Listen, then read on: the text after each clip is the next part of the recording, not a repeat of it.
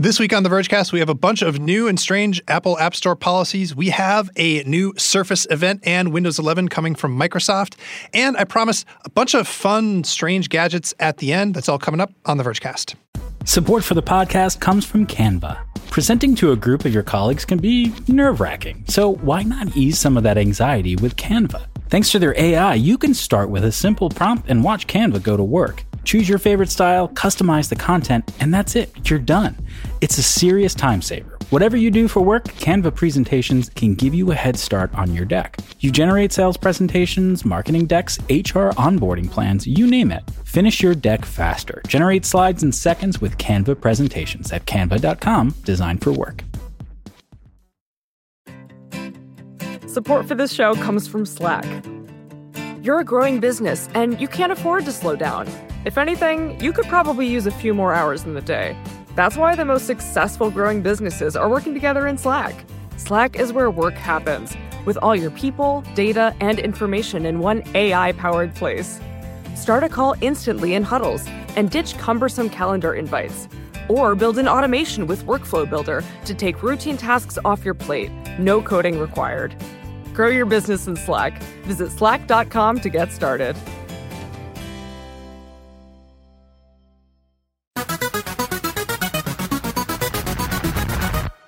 Greetings, mobile accomplishers. Welcome to The VergeCast, the flagship podcast of Clause three point one point three A of the App Store rules.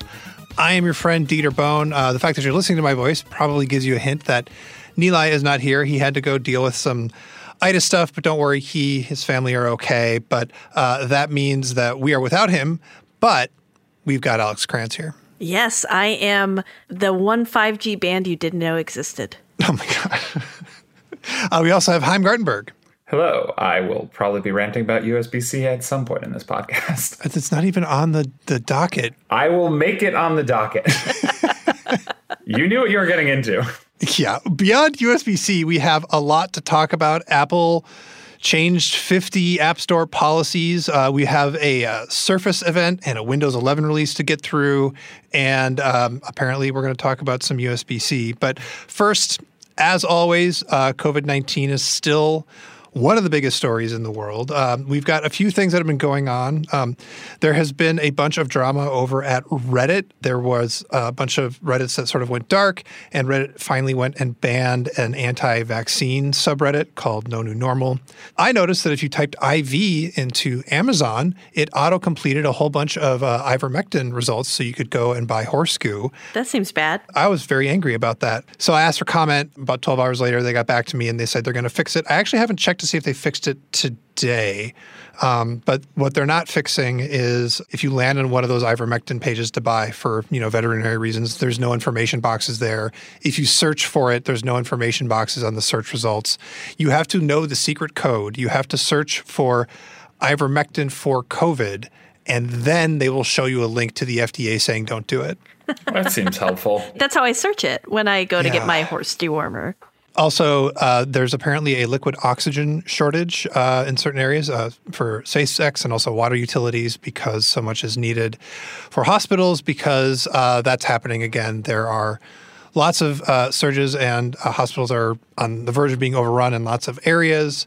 Uh, we also have kids going back to school and there's mask mandates and like anti-mask mandates. And it's all a big mess. And if people would just go get vaccinated, we could have our party in October. And wear a mask. Yes, and wear a mask. Get vaccinated. Wear a mask.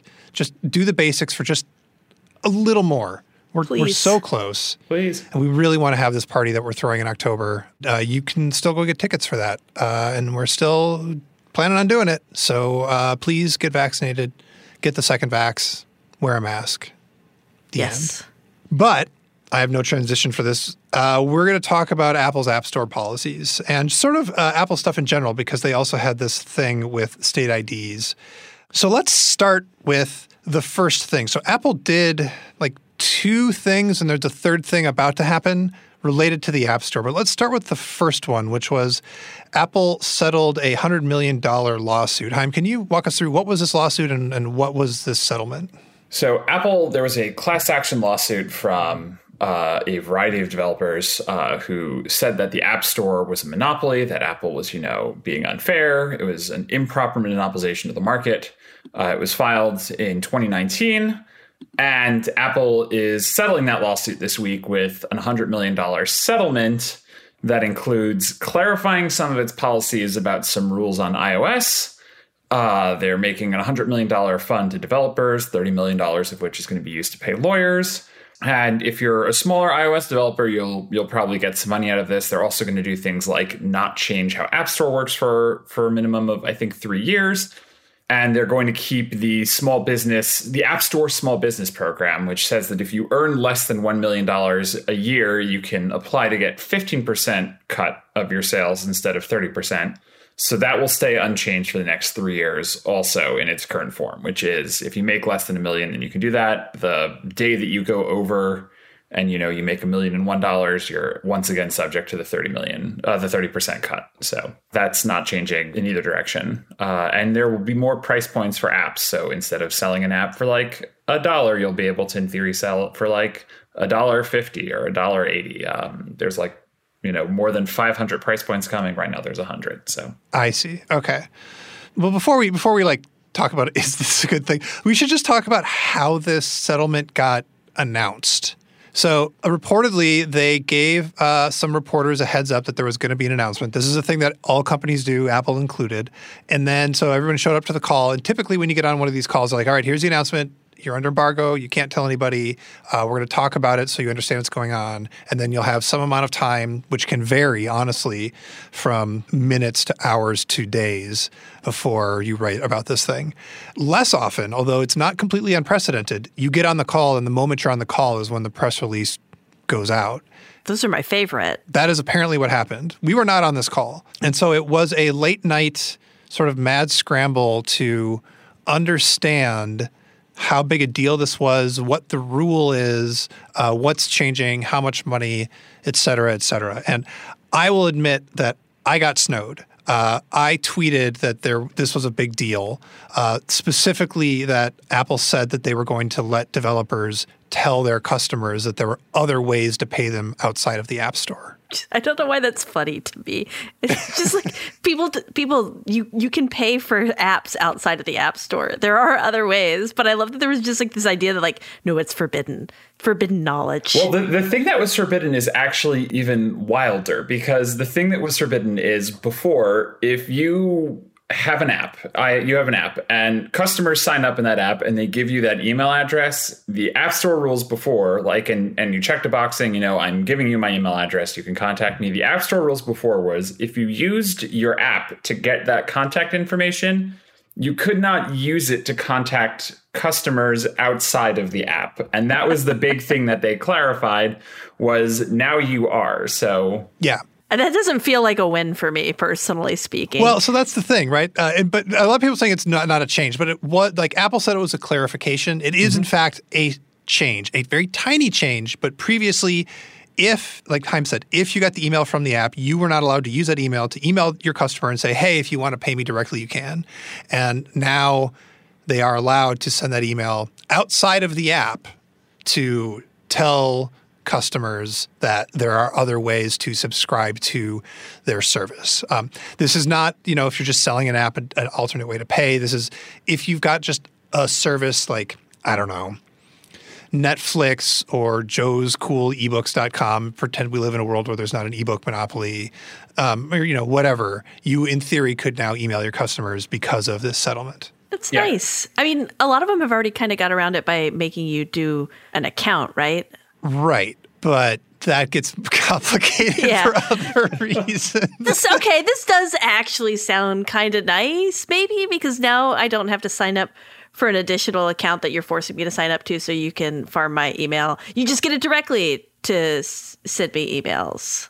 You have to sign up for the account, though, because otherwise how are they contacting you in the first place to tell you that there's another way to right. Like, you have to have signed oh. up through the app first. Such that if they already had your email address, like if you had gone to, to joes cool ebooks dot com already and like Joe knows you exist, he would not have been subject to the original rule anyway. This is for people who have like signed up in the app, given you their email address, and then you know, you wanted to reach out and be like, oh, you can pay a different way. Okay. It's a very fine hair Apple's splitting here. The, yeah. the finest of hairs, baby fine. Yeah. So this was August twenty-sixth. And then, which is like days later, I want to I want to say it was like a day later, but it was not. It was um, September first.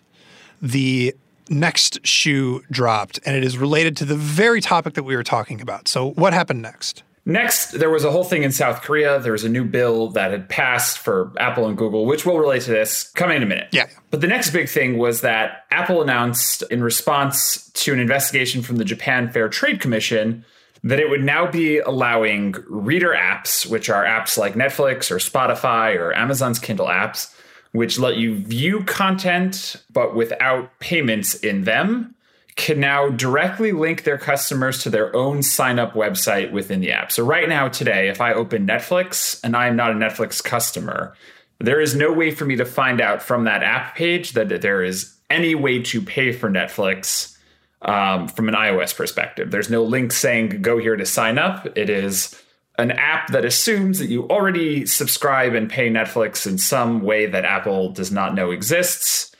And then you can log into that account and view it. So the new thing is you're allowed one link. Yep. One link. Just one? One link. And, you know, you can find out through whatever link that you can sign up there and, and then come back to the app and sign in and, and watch your watch The Witcher, your Netflix show. So it's only to sign up for an account if you don't already have an account to something like some of the largest services in the world. Well, it's it's not necessarily the the largest services in the world. It's anything that's a reader app. Right. So uh, we need to there, – there's a bunch of layered things to discuss here. Um, the very first thing, before we get into the legalese and reading the press release, which is not – But by the way, a like legal document, it's a press release. Before we get into that and we get into three point one point three A and the difference between A and B and C, because not only are the reader apps, there's also, also other things. Before we do all of that, let me just ask a fundamental question. On April twenty-sixth, Apple made a tiny concession that developers were allowed to say to their customers, hey, we exist and you can pay us in ways outside of the App Store, but only via email outside of their app.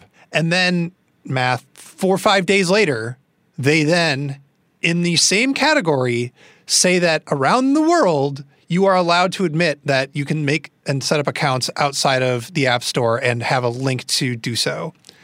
Basically the same issue. Why are they doing this so piecemeal? The best answer I can give you is that these are specific changes that are being made to very specific investigations. Uh-huh. Like the the one hundred million dollars payout was a very specific thing to address very specific concerns in that lawsuit. Uh-huh. And this one is a very specific change that is being made to close the investigation from the J F T C. Like the J F T C wrote in their press release that this agreement, this move by Apple, eliminates the suspected violation anti-monopoly app, which it's been investigating for over five years. And, you know, Apple doing this is good. All is all is forgiven. They're they're making the changes that they have to to keep the App Store running broadly the way that it does. Mm-hmm. So did the J F T C just kind of say the monopoly is oh, there was a monopoly that the monopoly is now over, or there was just a very specific part of the monopoly that offended them, and now that one very specific part is over? So remember how we talked about how we um, we got a bunch of people got snowed by the original small yeah. change here. We thought it was bigger than it was. With this change, we chose to wait for the Japan Fair Trade Commission to post its statement on this settlement. We have Sam Byford in Japan, so he could like read it in the original Japanese. Um, we do have a translation here. Uh, they said the move would, quote, eliminate the suspected violation of the Anti-Monopoly Act, uh, and that Apple is also going to need to, you know, check in, I think, once a year to like make sure that, yep, no, you're still, you're still not doing bad stuff. You monopolizing? All right. You're good to go. But again, I just like... Sometimes there are lawyers. All the time, actually. All the time. And when there are lawyers, they have a job. And their job is to keep you from doing stupid shit you're going to get sued for. And they're very good at it. And so when the lawyer says, ah, ah, easy there, uh, it is smart to be like, okay, we're not going to, we're going to listen to the lawyer. Um, and that's what this feels like to me, that there's a, there's an overall thing that Apple wants to do with the App Store policies. And that thing is not change them, yeah. I guess, but they know they need to. And so to me, the answer here is make a decision as a, a leader and say, this is what we're going to do. And then when the lawyers say, ah, ah, ah, you can override them if you want to, or you can like work with them to do the thing.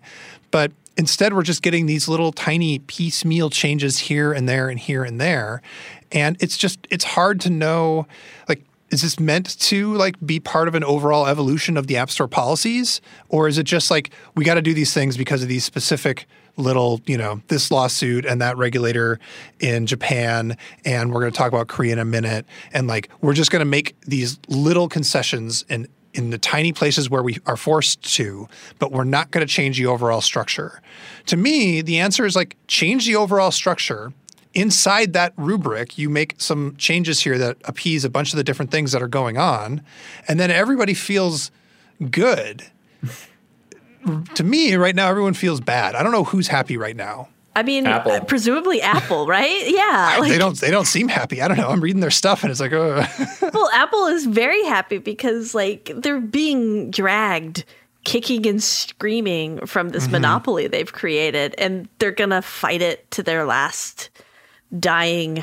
They won't die. They're going to fight it to their last App Store mon- monopoly breath. You know, like this, this makes total sense to me just because they don't want it to change. They're only going to change when somebody's like got them against the wall and are like, you can't operate in Japan anymore. And they're like, okay, okay, what's this tiniest, tiniest amount we can change to operate in Japan? And they're okay, you can do this. Like, That that seems to be what the thing is. They're like, okay, we'll do the tiniest effort and then we'll announce it because we have to announce it. And then we'll hope that you're so confused and baffled by all of it that you just get really excited for the next Apple event. It's putting out the small fires before any of them turn into like a much bigger problem. You need to concede this organization because Apple wants, you know, the Japan Fair Trade Commission to be happy now while it's still investigating, not after it's concluded that Apple is, you know, a legal monopoly and that it needs to radically change the App Store. Yeah, I suppose. But I mean, I don't know if we're, if we're going to do a fire metaphor, which, by the way, is uh, hits a little close to home uh, out here in Northern California. The answer to solving little fires is you make sure that they don't spread. And so you like you do a systemic solution of like making sure that the fires, like the forests are managed in such a way that the fires don't, I don't know. Anyway. Do you think there's like, because there's also, I also keep thinking about like the Apple versus Epic trial. We're expecting to hear back on that any day yes. now. And this feels like going to be an impact to that. And I wonder if like part of this is, well, we're doing this because we have to, because the J F T C is right here, right now. And we have like a deadline. Right. But the original, the actual plan is like staying as condensed as possible, changing as little as possible yeah. until this thing comes out and they either have to change it or they can continue on. Well, and there's the there's the Apple versus Epic trial. There's also any number of bills uh, yeah. coming out, you know, running through Congress. Right? No, no, like you know, yeah. like the, Apple shouldn't be allowed to uh, sell apps on the same thing that it makes a platform on, right? Like, like they, there there's all sorts of stuff that's being proposed right now. Some of which is more serious than others, but all of which is about putting pressure on Apple to do something with the App Store.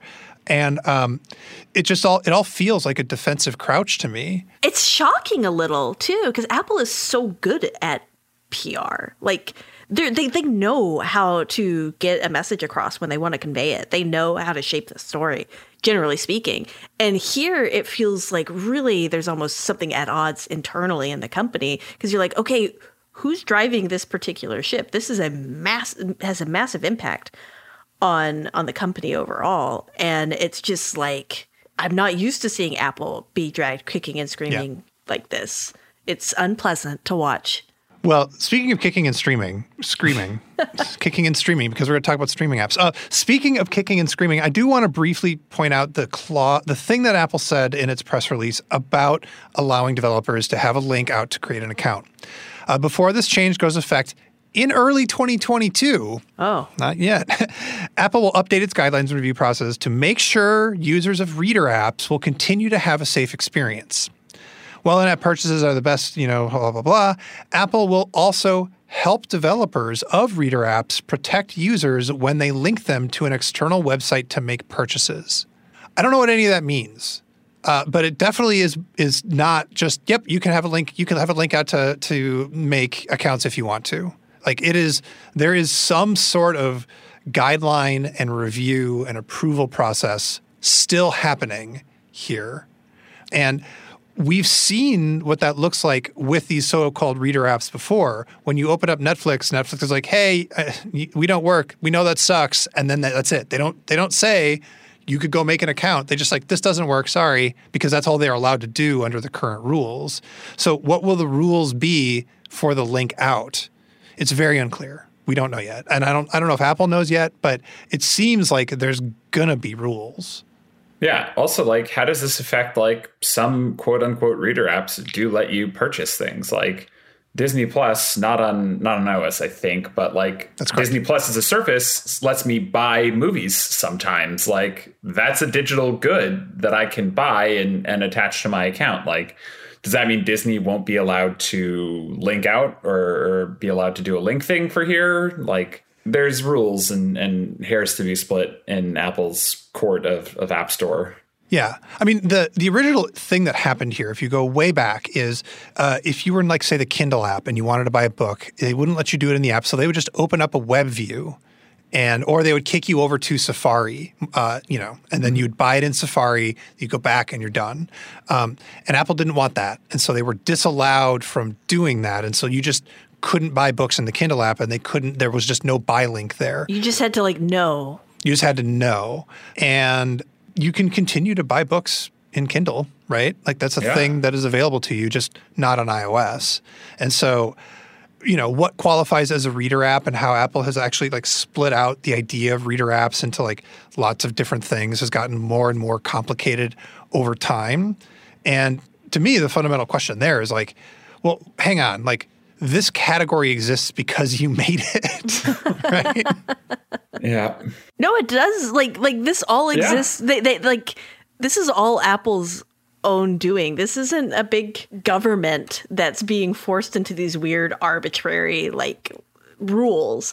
This is a giant company that can do what it wants and has done what it wants. This was the whole Hey drama, like, last year was Hey was like, you let all these other apps exist and people can go to the website and sign up there and log in. And Apple was basically like, yes, those are special apps for reading things. yeah. uh, and email apps are not reader apps. And they had to, the, the end of it was, Hey added some quote unquote function so that the app did something when you downloaded it, which was yep. the distinction that Apple required for non-reader apps. And like that faded out, but it's arbitrary.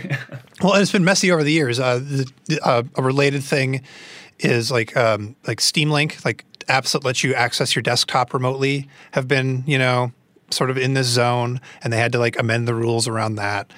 I mean, back way up, there's an argument to be had about whether or not there should be competing app stores allowed. There's an argument to be had about whether or not sideloading should be allowed.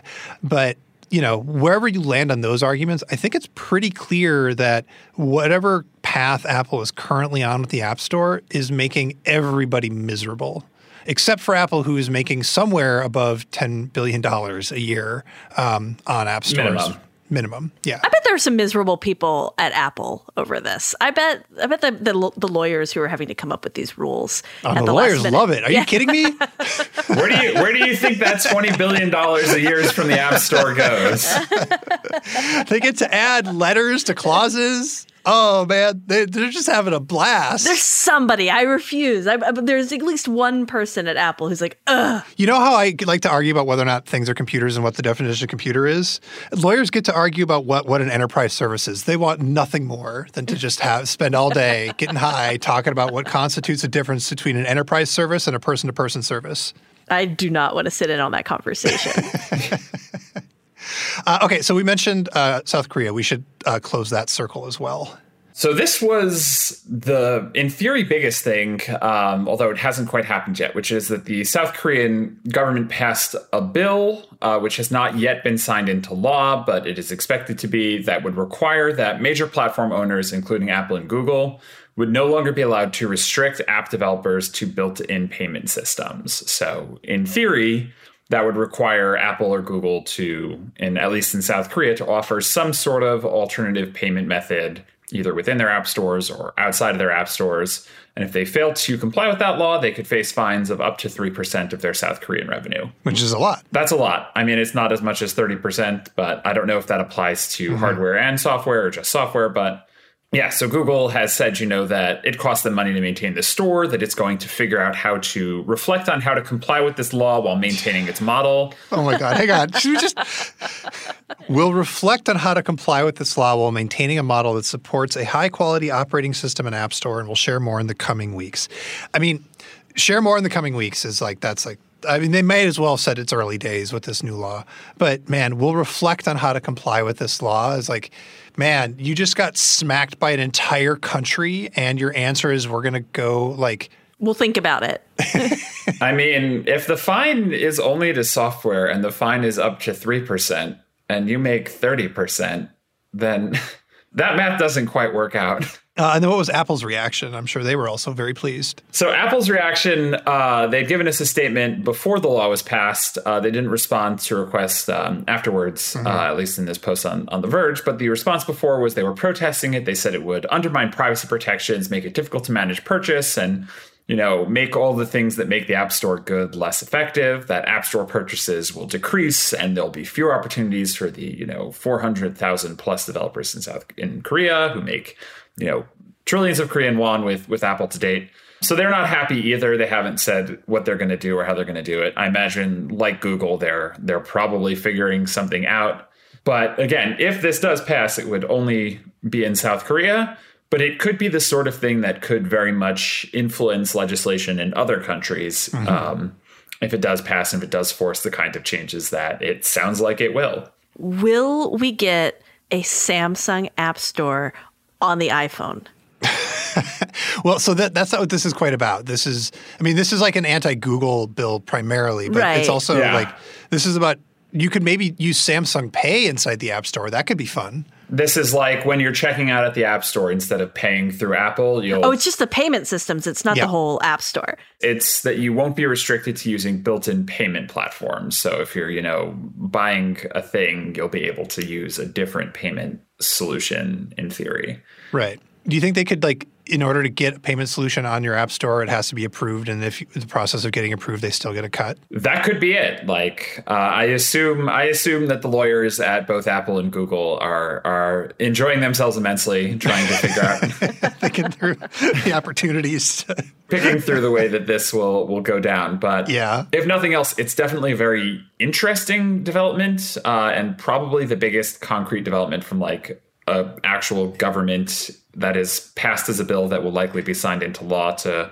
you know, start to regulate this. Yeah, a, a very real regulation that, that they're going to have to react to. And I do not think either either company is going to react by like just bailing on the country, right? They're going to have to do something. And so yeah. we will have a real concrete example in the world of an app store on one of these two giant platforms that accepts payments that aren't run by that platform. And like, yeah. we'll just be able to point to that whenever we feel like it. Whenever anyone makes an argument, we'll be like, yeah, but they're, they're doing it in Korea. I mean, they also do a lot of things in Korea, like have cheap internet that we don't do. So it's it's possible that won't be that compelling of a thing to cause change. But, yeah. you know, hopefully it will. I mean, look, we, we'll build trains that, uh, you know, go fast, and we'll have infrastructure, and then we'll also have multiple payment systems and app stores someday. Someday. Oh, by the way, as long as we're talking about app stores, I do need to disclose that my wife works for Oculus, and in particular on their app store. I have no idea what she does, but now I've just I've said that. You get to mark that off your bingo card. The other sort of app policy thing, which is, I guess, not really related to any of this at all, but we could draw lines if we really wanted to, is Apple started showing a pop-up in its own apps asking permission to show personalized ads, which is different from the pop-ups that they were making third-party apps do for app tracking. So there are different pop-ups. Apple has let you opt out of this before. Like, this has been a thing you could do before. You just mm-hmm. had to like dig through menus. And now it is putting it uh, up front in front of everyone, uh, similar to how it does for other developers. Again, it's a different type of tracking, tracking uh, because Apple by default doesn't share it with third parties. Like, hadn't been doing that before because it's a first party. Right. Um, so this is just Apple, Apple giving itself its own version of this, which is a positive change. Like, when it released the thing last year, it was like, we don't need to put one of these for our apps because we don't do that.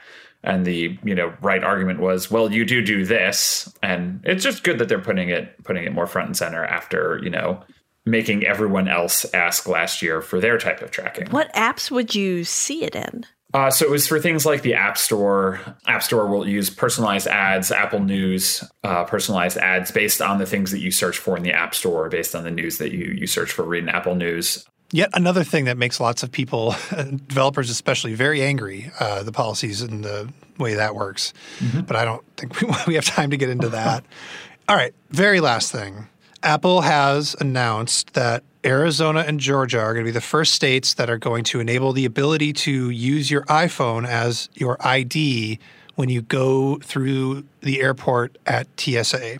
Absolutely not. This hasn't launched yet. This hasn't happened yet. But uh, Alex, you just said absolutely not. Tell me more. I just, that terrifies me. One of the things I've always been told is you you never give your, if you get pulled over by the cops, you never give them your whole wallet, right? Yep. You give them your I D, because if you give them their whole your whole wallet, they can take your money. They can look through all your cards. They can take whatever's in there. You've you've mm-hmm. given it to them. It's the equivalent of saying, "Sure, officer, come into my house and look around." Technically, this thing with the phones is they're they're they're it's it's not supposed to be quite the same, right? Like right. there there's there's protections in place. You unlock. You have to biometrically unlock the phone to show the I D. Yep. And then the rest of it's still biometrically locked. I, I got a chance to ask Apple some questions about this, some of which uh, are, we'll tell you later, the answers, and some of which uh, helped clarify things now. Uh, so the way that this is meant to work is you do a special scan of your driver's license. You do a special scan of your head where you're moving your head around so they can prove you're you know, yeah. a real person and someone didn't just steal your driver's license or you're not being held hostage or something. I don't know. Um, and then you get this I D on your phone that is secure, stored locally on your phone, and doesn't display any information whatsoever. And then when someone wants to check your I D, they have a, a reader and with an N F C chip on it, and you tap your phone on the N F C chip, and the reader says, I would like to know this person's name, their date of birth, and their age. Or I would like to know this person's name and their eye color, right, or whatever yeah. it is. And then your screen pops up and says, this terminal is requesting this information. And then you have to use a biometric unlock.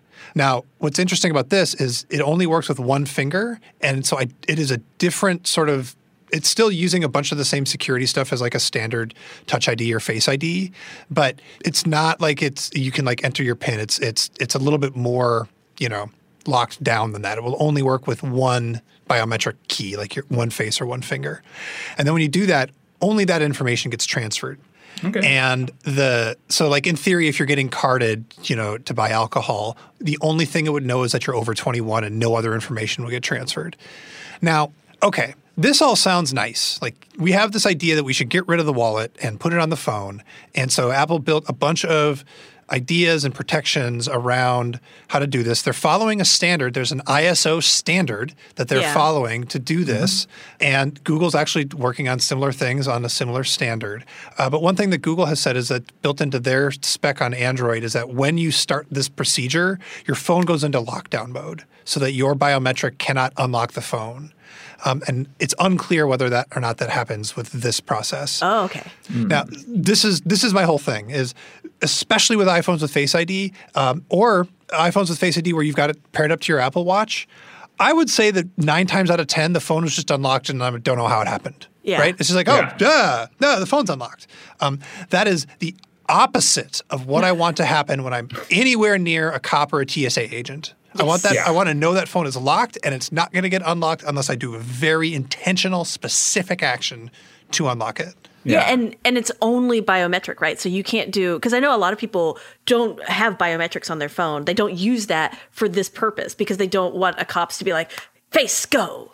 There, I mean, it will be an accessibility option to use a PIN okay. for this process if you would prefer not to use biometric. And Apple's positioning it as specifically an accessibility option, not a, um, you know, if you hate using biometric option. Okay. So so we can actually, like, that, that makes me feel a little better, but still, that just, I don't want my phone, my whole phone with all of my data and stuff. I'm not doing anything weird on it, but, you know, I still don't want the cops having access to it. There's also nothing weird in my wallet. I'm still not going to give them my whole wallet if I get pulled over. Yeah, like there's a built-in feature on iOS to like disable Face I D temporarily. If you hold the power button and one of the volume buttons yep. and it pushes you to the power menu, like it will disable Face I D and you have to use a passcode. But it's interesting that it doesn't sound like this will work for that.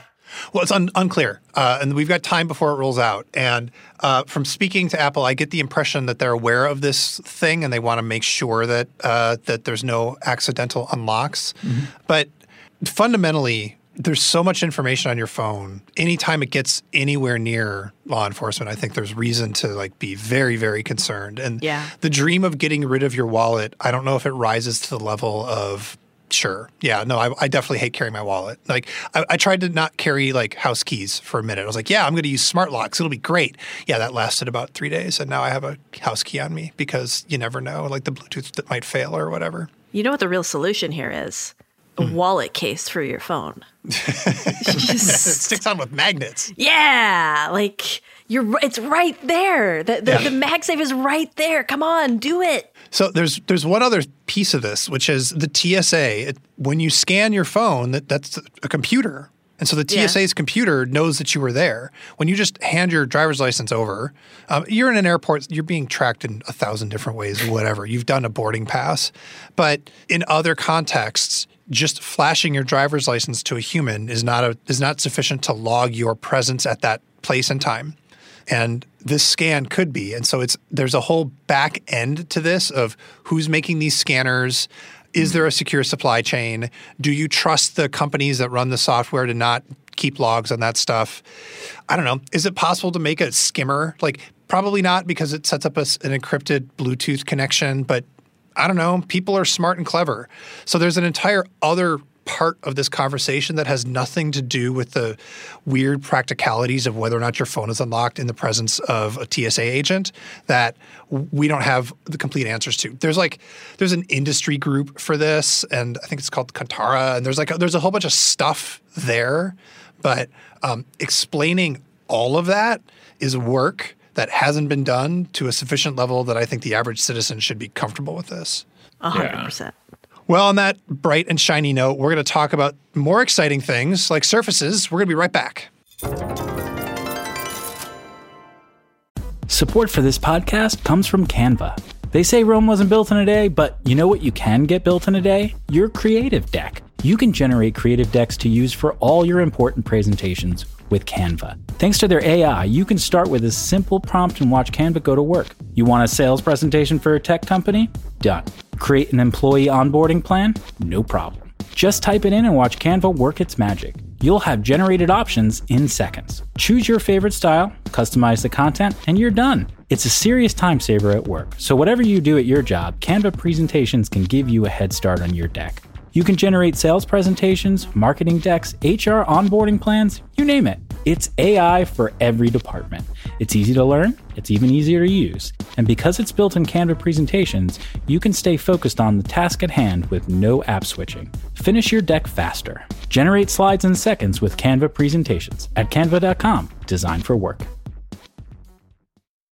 Support for this podcast comes from Constant Contact. If you're a business owner, you already know that it's really, really hard to cut through the noise of everyday life.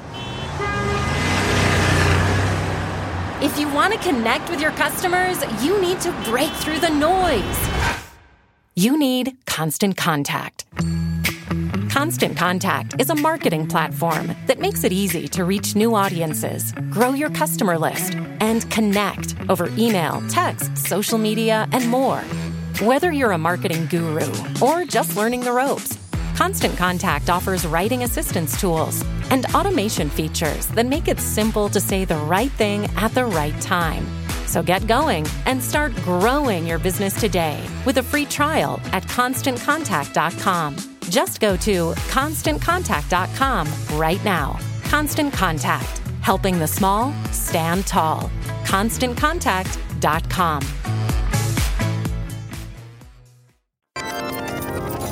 We're back, and we have fall hardware season. Samsung has kicked it off a little bit with its fold and stuff, but uh, the rest of it is just in gear. We're expecting iPhone announcements soon. Google had rumors that were, it was going to launch the Pixel in September, but that was ridiculous. uh, so that'll that'll happen when it happens. But we have official announcements. There's going to be a Surface event on September twenty-second, and yes. there's going to be a Windows eleven release on October fifth. And I'm very hyped, I think. I'm not sure. What are we expecting at the Surface event? It sounds like we're we're gonna get the, the Duo two. The Duo. Okay. And and I I like. Oh my god! Hang on. Hi, just say that again. It's the Surface Duo. No. I'm so sorry, everybody. No. I mean, I'm the one that made, that that called attention to it, so I'm I'm obviously happy, but. Uh, Okay. All right. So the Surface Duo, um, that's it's done and it's over. You can use that for free, Microsoft. It's not too late. But I mean, what else? What else we got coming? There must be new Surfaces, right? Just plain old Surfaces. Okay, so there's rumors that there's going to be a new Surface Book. The laptop, laptop, laptop. The laptop, laptop.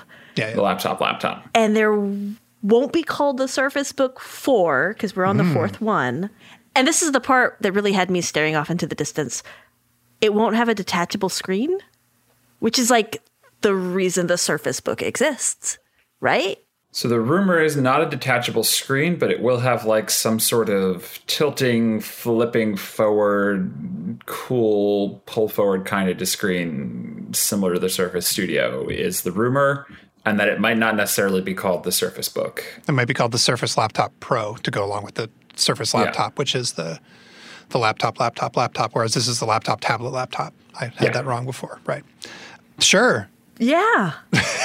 yeah. I'm all for wacky screen designs. Go yeah. for it, Microsoft. This this has never been a device you like buy because you just need a laptop. This is the Surface Book has always been something you buy because it's really cool and it's like yeah. it's trying something different. Yeah. And I love the aspirations. So the Surface Book had the snake hinge, the metal yeah. snake hinge. Is yeah. what, what animal is going to inspire the the flippy, you know, twisty thing on the on the new one? Um, Ooh. Maybe like a An ocelot. just cause. A, just cause. They seem fun. It'll be I an otter. S- They're flexible. Yeah. Like a, like a snake. Like a, uh, no, we did snake. Like a cartoon giraffe with like a, with like a. I'm like, what's, what's bendy?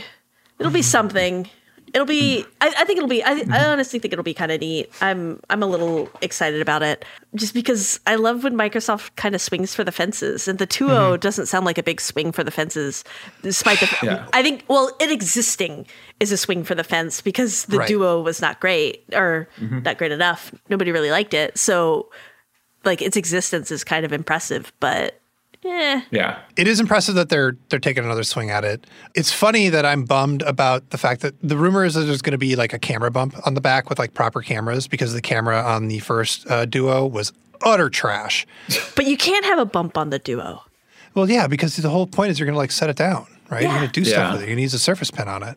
And you got to fold it all the way around into phone mode, and then the, the bump is there. And mm-hmm. then you won't. You'll have the little gap, and now you're just this flip. Nobody did it, right? Nobody must have used it in like single screen mode because yeah. otherwise they would they would know not to put a bump there, right? Or there's a cutout on the on the other back. Oh, so there's like a no. dimple, and no. then it can lie flush again. This is just ruining not. it. No, I don't I'm want willing, that. I'm willing bad hardware designs into existence. Oh, my God. I don't like it. Stop it. I'll be curious to see what they do with multitasking. They had the most promising idea of how to move Windows around yeah. uh, and the worst implementation. And Samsung really upped their game with the Z Fold three in terms of moving Windows around. It's not perfect. Uh, it's still sometimes hard to grab those lozenges or whatever.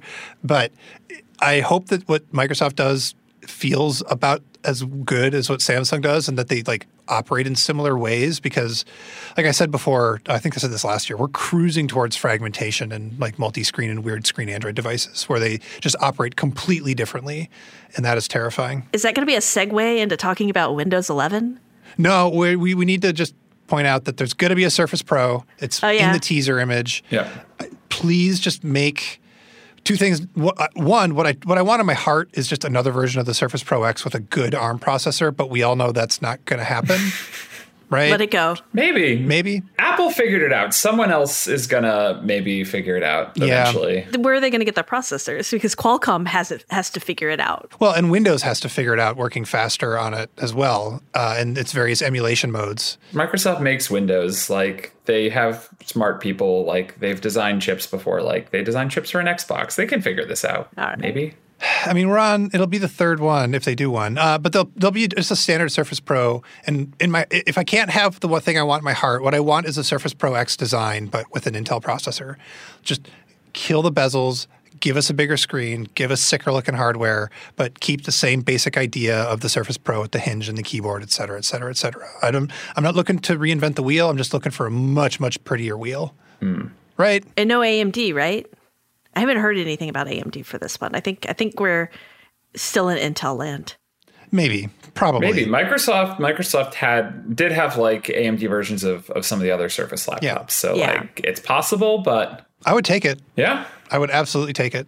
Okay, so they'll be launching all these Surfaces and they'll be showing off Windows eleven, but Windows eleven will officially launch, uh, you know, a couple weeks later on October fifth, and when that happens, you'll be either buying a brand new computer to get Windows eleven, updating your very recent computer you bought for the pandemic to Windows eleven, or... There's I S O. You can do an I S O. Or what? Oh, my God. Yeah. Can, walk us through what has been going on with the Windows eleven update situation. This is just a, a rolling fiasco. You know, I'm I'm still trying to grasp it myself. Chaim, you, please feel free to correct me as I go on this journey, as I take us on this journey. I'm not confident of it, but it's okay because Microsoft isn't confident of it. I think Microsoft is figuring out day to day what's going to be happening with it. Windows eleven was announced months and months and months ago, and they announced these really, really complex system requirements. It was just, you have to be a computer engineer basically to understand if your computer was going to work or not. Not very consumer friendly. And they then said, well, the reason that this isn't consumer friendly, the reason why so many of these old computers aren't going to be working is because we want Windows eleven to be more secure. We want it to work with these T P M modules that are only found on later products. Okay. Great. That made sense. But then they said, but actually, you know, maybe we can get Windows eleven running on these older devices. And, you know, if you were on the beta, you can actually run Windows eleven on a lot of these older unsupported devices. This week, they told all the Windows eleven folks that are running on under- unsupported devices that, hey, the beta's ending, go back to Windows ten. You definitely won't be able to do this in the future. They then said, but also, we found from this beta that actually some stuff that we said couldn't run can probably run, and it was some old Xeon processors and I think uh, Intel seven, some Intel seven chip. Intel Core X, X series and Intel Xeon W series are now both supported officially, and the chip that's in the Surface Duo two, which is probably a good one to have if you're Microsoft. Yeah.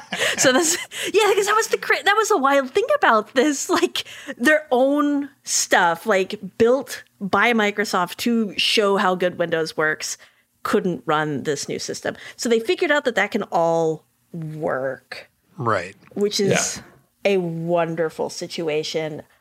I have completely lost my thread. Well, I think Microsoft has lost a thread. Yeah. Right? Like, it's just all over the place. And this is something Chaim and I were talking about the other day with, like, the Nintendo Switch or something like that and mm-hmm. Bluetooth, right? And how Bluetooth can maybe work better on a Switch, but maybe my, Nintendo, we don't know for sure. We yeah. don't have any conversation. But maybe it can't actually, because that would be too complex. There would be too much fragmentation. It would be too difficult for the consumer. And then over here is Microsoft saying, nope. Nothing is too difficult for the consumer. We believe in your ability to parse all of these really confusing things we're releasing out into the space, which is like, thank you for the confidence. Mm-hmm. But I don't think most consumers are going to get this. And they're, they're, they are doing, they're, they're making some attempts, right? They, they've got new software out that will say if your device will run on it, which is really nice. Yeah. They should have probably released that months ago when they announced this. I, I think when I went to see if my the computer I built would work on it, I had to go find some guy on like GitHub who'd built a little software. It worked great. Yeah. I think I haven't booted my Windows eleven computer in a while. Yeah, they, I may have been kicked out of the beta. We'll find out. But yeah, this was just an absolute mess. And then they were doing some like back and forth on it this week as well. Yeah. Microsoft told everyone that it won't stop you from installing Windows eleven on older P Cs. So if you use the upgrade tool and, you know, it says that you're good and you have a new chip or whatever, yep. you're good to go. You hit the button, it downloads the update, you'll get Windows eleven. Everything will be great.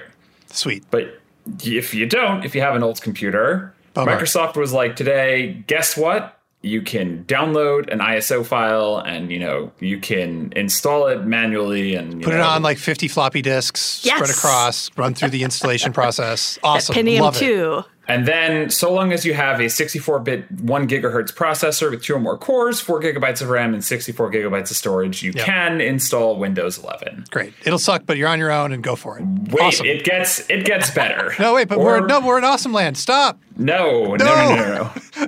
Because Microsoft then told us shortly after uh, that while you'll be able to do that, you won't get Windows updates from that copy of Windows eleven. Uh, it's totally under-supported. Potentially even even security updates. So they had a whole briefing where they told Tom, like, you know, you'll be able to install it on, on an I S O. And then, like, they just said later, like, not mentioning this, by the way, there won't be security updates. Maybe. I just spend a lot of time thinking about the philosophy behind this, because the whole philosophy behind we're limiting what we can update was security, right? Yeah. Like they said it was all about security. And now they're saying, but actually it isn't about security. Put it on what you want.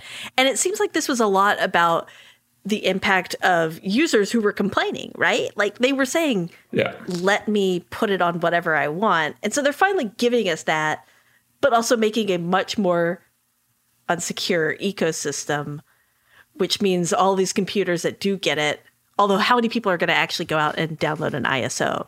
Well, it's unclear. But like the other thing you're not getting is Android apps, right? Because they're not going to have that at launch. Yeah, that that was the other thing. They they said, they said, okay, we're going to do Android apps. They're going to be great. It's going to be, this was a big part of the Windows eleven announcement. And now they've come back and they said, it's still coming. It's just not coming immediately. And that's kind of the, a big launch thing to hold back. It's not like, yeah. it's probably, I feel like it might be worse than when Apple was like, Deep Fusion's coming. Well. Well. Yeah. I mean, if we're talking about Apple, there's also a lot of stuff that they've been slowly but steadily cutting from iOS fifteen for launch, but that might be a different different conversation. But yeah, they're they're saying that they'll start with a preview in the coming months, and they haven't even said when, like for, for Windows Insiders, and then like, you know, the the mass general rollout mm-hmm. sometime probably months after that. So we're probably looking sometime in twenty twenty-two um, before even like, you know, the, the early testing. Yeah. Uh, and then even later. You know what? Good. I'm, having having lived through all of the betas and iterations of Android and Chrome O S, do not ship it until it is very good. Just yeah. don't do it. We'll be fine without Android apps on Windows. I, I want them. They'll be fun. I want to watch me some TikTok on my desktop. Don't get me wrong. You can do that now anyway, but whatever. Um, but just don't launch it till it's ready. I beg you. And then for, you know, older computers, the thing I don't understand is why not just make like Windows ten super cool final edition. You get these four features that are going to be in Windows eleven so you don't feel left out. And we're going to support it for as long as we will support Windows ten. And then, you know, like call it Windows ten instead of Windows eleven to sort of denote that it doesn't have the higher security level and the other things that are in Windows eleven. But just like toss a couple of Windows features its way and call it like the, the end-of-life edition or whatever. Why not do that? That's not going to get you to buy a new computer, which is the business that Microsoft and its O E M partners are in. But but see, that's the thing, though. If that was the reason, then why not just stick to your guns and say, no, you can't do it. We're not putting it on this old stuff. It's not secure. We don't feel comfortable. You don't like it. Buy a new computer. Like they just went to this weird wishy-washy. I mean, they're pretty much still saying that. They're they're basically saying, Well, if you really want to and you're willing to risk maybe not getting security updates, ominous music, then you can try it. But really, just buy a new processor, buy a new yeah. laptop. Maybe I, one of these new Surfaces that we're announcing. It's like a, it's like a corny horror movie where they're, they're just like, Microsoft's just sitting in the audience yelling, don't go in there. But really, they want you to go in there uh, and get get murdered. Okay, well, we are going to see what the Surfaces are. I'm, I am excited for them. I'm also excited for Windows eleven. We had promised at the beginning of the show that there would be fun stuff, and it's time to talk about the fun stuff when we come back. Support for this show comes from Sylvan Learning.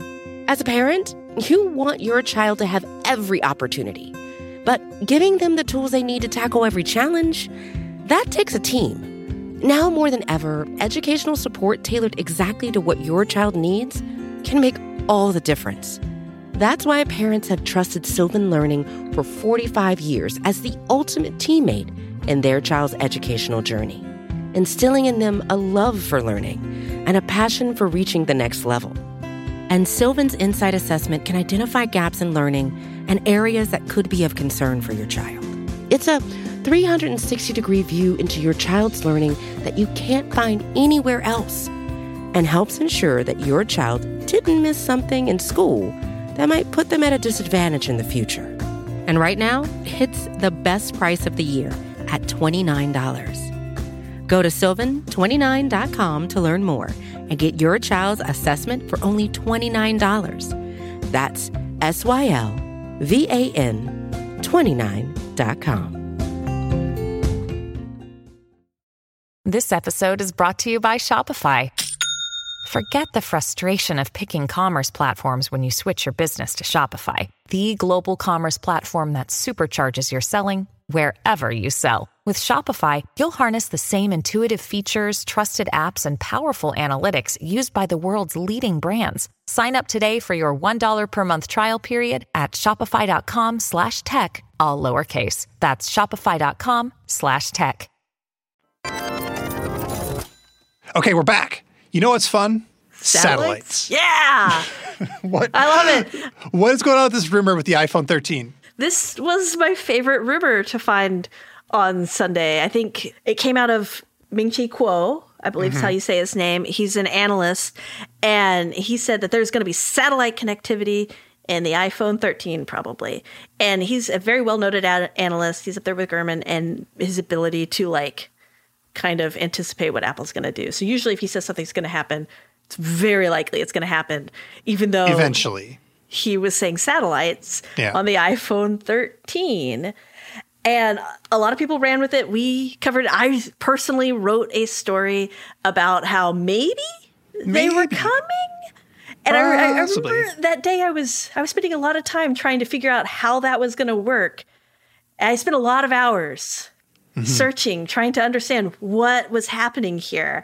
And I, I put the story up, and about two hours later, everybody started pointing out that actually it was all wrong, which is really great oh. to find. But I'm glad we learned. Uh, I'm glad we, I, I, I was a learning experience for me and a lot of other people, mainly our readers. Thank you all. You're wonderful. But, but then there was another turn. There was another turn. This was my favorite part is we were sitting there. We're working on it. We're writing this, we're writing this co- like corrected story, updated story, because we had new information saying, okay, maybe the satellite is definitely not coming to the iPhone thirteen. And then Gurman, speak of the devil, says, actually, satellites are coming to the iPhone.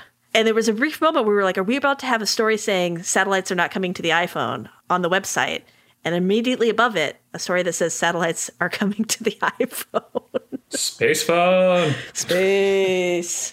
But there's a way to square the circle, right? Like when people think sat phones, they think giant honking bricks. Yeah. But there may be a way to talk to a satellite that isn't just, you know, you think like uh, getting full data and phone calls, right? Right. Yeah. That's how we square the circle. Right. This is this is the thing. There's this company called Globalstar, and right now a lot of their business is in these low Earth orbiting satellites. And that was where a lot of the initial confusion kind of cropped up from, was that they have this other thing as well. They're really into the satellites. They've got this whole satellite technology. They also own this one band of internet that will eventually be used for five G. It's been approved for five G, but nobody's using anything for it.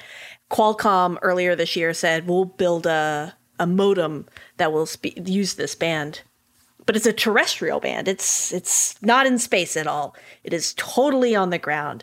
And so they have these two competing things. And that, I think, is what led to a lot of my confusion and a lot of the general public's confusion on this subject. But it seems as though it might be used for like emergency texting, which is a thing that is theoretically possible on something the size of an iPhone. That's different. That's different. Oh, God. That's something completely different. Yeah. So, okay. so, so the N fifty-three is just a terrestrial band of five G. And probably iPhone might be able to speak with it.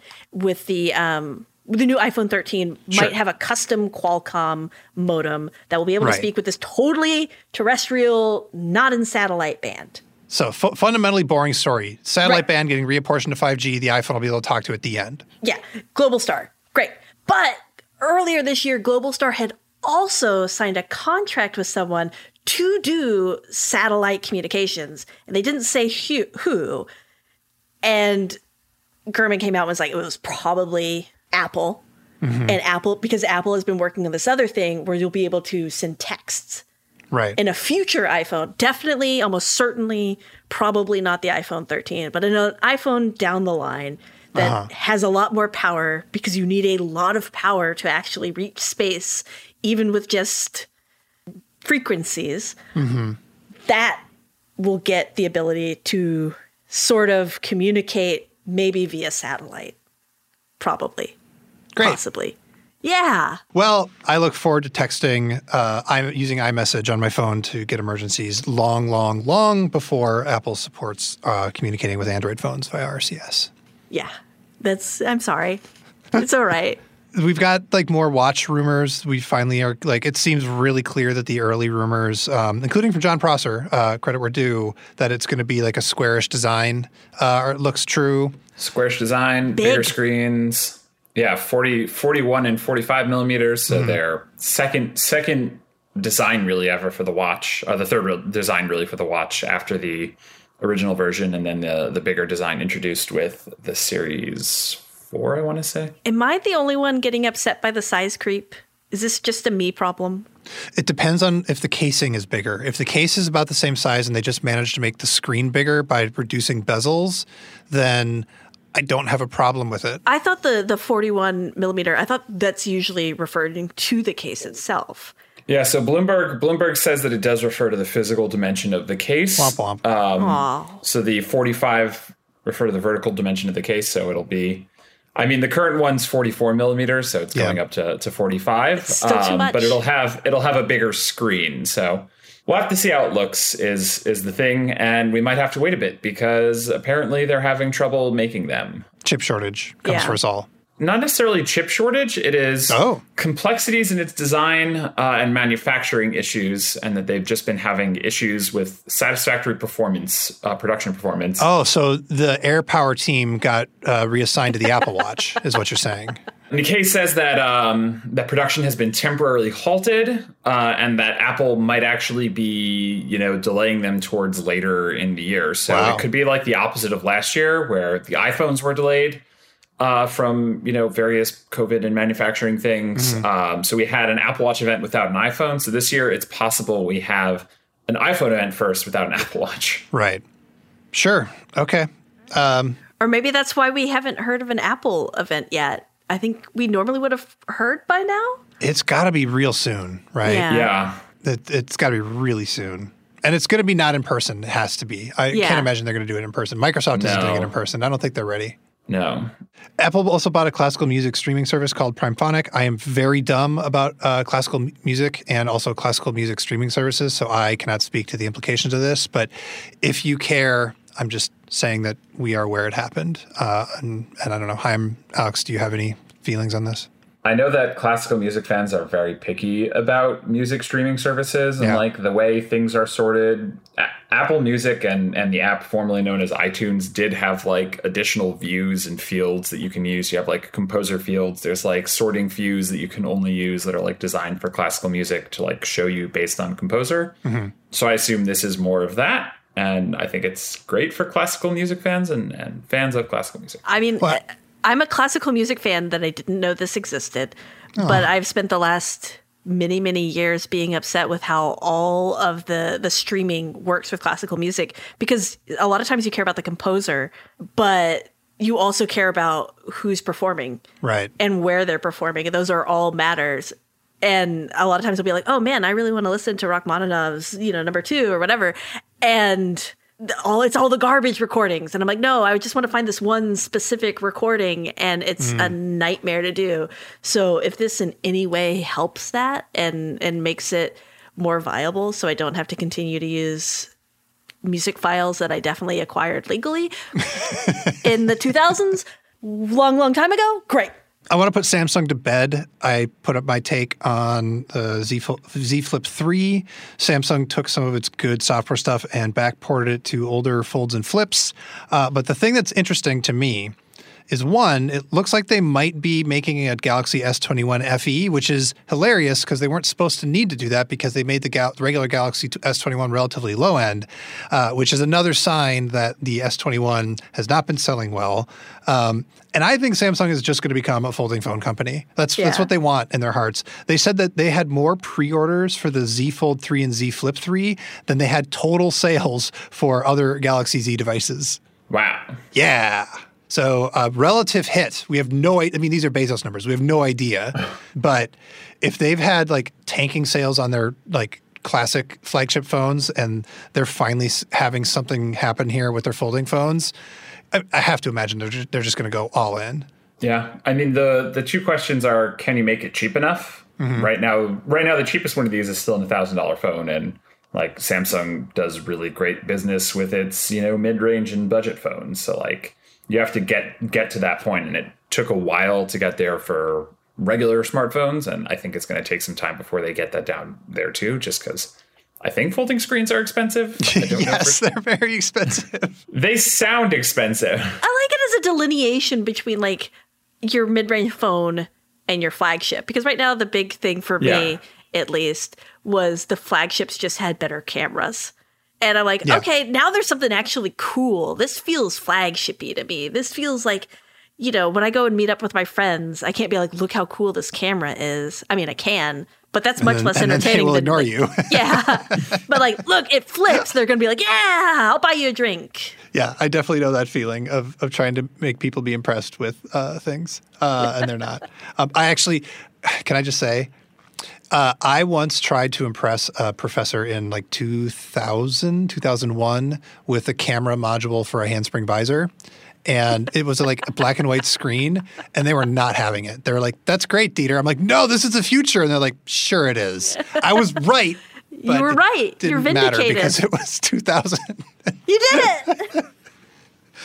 I mean, this is my whole thing about um, like our, talking about fashion and gadgets is, if all phones basically do the same thing, uh, eventually differentiating on camera quality and build quality for flagship phones gets less interesting. And so we might be going back to a place where you can actually differentiate on form factor and look. Yeah. Um, and yeah. that that is actually good news. It's not it's not just like a, a Surface. Oh, they when f- companies used to try and do fashion, H T C did this. Uh, they made like the purple phone. I forget what it was called. It's gorgeous. It was pink washing. They were like, oh yeah, no, it's fashion because it's got a color and it's going to appeal to women. And we're like, yeah, but you're not actually thinking this through very well, are you? And so it, it failed. And now I think that we're getting to a place where maybe these companies sort of understand the way the fashion industry works, and they understand how like, you know, capitalism and consumerism works, and they might be able to actually do something interesting with making phones that uh, have a differentiator that's other than just their camera and their processor speed. Um, that's something about the way they look or the way they, they function in like a fashionable way instead of just a bigger screen way. I love it. You did a whole blog on it too. It was a great I one. I did a blog. Yeah. I love you. It. It was good. Go read it, guys. All right. Lightning round. I think we each get like one or two fun things. And we can't do sad things. I refuse to do sad things. We're not going to talk about Lowcast having to get oh, shut down. I loved no. it. Uh, it was such a cool service. okay, if you're not, so if you're not familiar, it was a service where you could stream your local T V stations, and they took donations, and the, they got sued into oblivion because those donations were, you know, they're saying, oh, you're making a profit off of it. What makes me mad about this is I always knew the service exists, and I was like, oh, I should use that, and then I never got around to it, and now it's gone. It was built right into the Channels app, if you've ever used that. It's a D V R for Apple T V. Mm-hmm. Mm-hmm. And I actually interviewed the C E O of Locast months and months ago before I worked at The Verge. And he was just a really cool guy. He was just out there trying to, like, stick it to the man while also providing reasonably affordable T V streaming. And he absolutely knew this. He never said this, but I definitely got the sense he knew this was a possibility and yeah. a probability. Yeah. So heavy sigh. Heavy sigh. All right, let's talk about there's a there's a there's a slightly new P S five model that weighs less. So there's a slightly new P S five model that weighs less and has a smaller heatsink, um, which was like big news over the weekend. That seems bad. It's not entirely clear, like, if this is bad. Um, there were people doing analysis back and forth. So it comes a lot down to, like, how this will actually, you know, work in practice. There was people arguing back and forth both ways. I don't think there's really any, like, anecdotal things yet because these are still, the new model is still very much, like, shipping out. Um, so we're either, like, a couple months away from, like, mass, oh, my God, my new new model P S five burst into flames, or this being a total non-issue. My gut is that Sony probably knows what it's doing. Like, they didn't yeah. just stick a smaller heatsink in here so that this thing will burst into flames for no reasons. Why but did they stick it in there? Like, is it just to, cheaper for shipping, or? I assume cheaper for shipping, maybe cheaper for manufacturing. Hopefully I won't be able to bake cookies on it. Yeah, hopefully your P S five won't burst into flames. But if it does, and you bought a new one in Japan in the last week, um... Uh, You might yeah, have a reason. That, that, might, that might be why. All right. Uh, Bose uh, is made new headphones.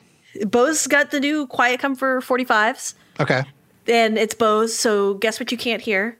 Anything when you wear these headphones. It's going to be great. But what really appealed to me was twenty-four hours of battery life. I think that's something we've really kind of struggled to see right. from Bluetooth headphones. And especially from these big ones. They're classic Quiet Comforts, not like their new seven hundred series. Yeah. So a little more plasticky, the lower end. These are still the plasticky, that, that design, but... These look like the ones you see every guy in business class settling onto his head as you walk by him, annoyed that you're not mm-hmm. in business class. And yeah, it's for me, it really is that that better twenty-four hour battery life. Chris Welch also... actually thought the noise canceling was better in this and the transparency mode, which I haven't personally gotten to check out, but anything can be better than what's currently happening in all headphones in the transparency mode space because they're all terrible. Wait, wait, wait. I get one thing, which is that the Q C forty-fives have U S B C. That's all. Oh, no, no, no. You're missing the most. You, you all have missed the most important feature of these headphones.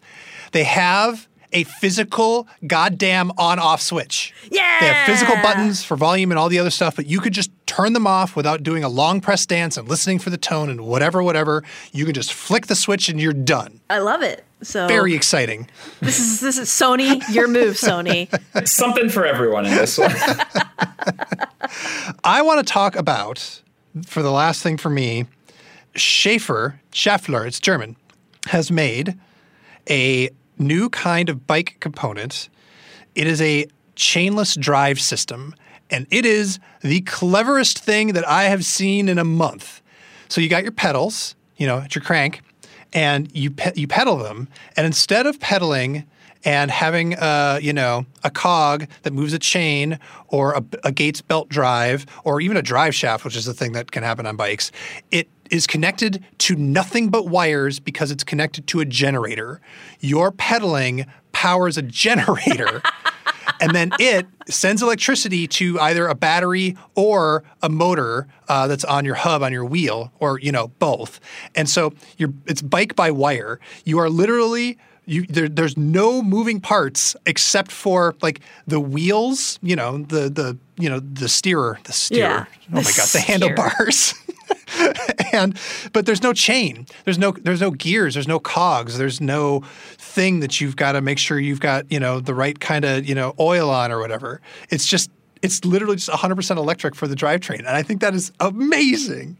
Can you just, like, bike it mechanically? Like if you turn no. the motor no. off, no. you can't there's, bike there's, anymore then. There's no mechanical connection between the pedals and the wheel at all. So like if the motor, if the battery dies, no, I guess the battery can't die because it's a generator. But like yeah. if you don't want to use the motor you can't um, move. Or the assist, you can't move. Here's the crucial thing. You know in the movies where you always see somebody and there's a bike attached to a generator so they can power their whole house? Yeah, yeah, yeah, yeah. Can you just attach this to the generator and go? Oh my God, yes. You can like, use this like like a, attach it to like your Tesla Powerwall, you know, yeah. so you're set up for life. Think about it. But how heavy is it going to be? That's the- Well, and to Chaim's point is if the battery is in fact truly dead, how much power can actually get from your pedaling from the generator through the wire to the wheeled hub to actually get you moving? Is yeah. it efficient enough to like not have too much power loss, not lose too many watts? Mm-hmm. People ride bikes literally think in watts um, yeah. to, to move you. And that, who knows? I, I love this because you're getting all of like the benefits of riding a bicycle, you know, the exercise and all of that. But you're also getting like, it's going to be way easier to go up a hill. Yeah. You're not going to have to pedal faster. You're just going to pedal. That is cool. Yeah, that's very cool. When does it come out? When it gets put in a bike, which uh, bikes the, are dealing with the same supply chain problems as everything else. So okay. who knows? Forever and ever from now. But good news. It exists and it's a clever idea. And we're going to end on good news. That, my friends, is The VergeCast. You can follow us on Twitter. I am Backlon. Alex is Alex H. Cranz with a Z. Chaim is C. Gartenberg. Yep. Correct. Uh, Neelai will be back next week. You can follow him, of course, too. He is reckless. However, on Decoder, speaking of chip shortages, uh, Neelai spoke with a Harvard professor named Willie Shih about the multifarious causes of the chip shortage. It is the like most fun and most cogent explanation of what is actually going on with chips that I have heard. You know, everything else is like shruggy, we don't know, chips. And this one, we actually get into like the real reasons that there's a chip shortage and how we're going to get out of it. And the answer, uh, spoiler alert, is uh, slowly. That's it. Uh, on a personal note, it's been a hell of a couple of weeks here in the United States with hurricanes and fires and COVID outbreaks. And uh, for a lot of people here in the U S, we've got a long weekend ahead of us. And if you're lucky enough to be in that group, just take a minute to like take care of yourself, take care of one other person, and just we're going to get through this. Rock and roll. Thanks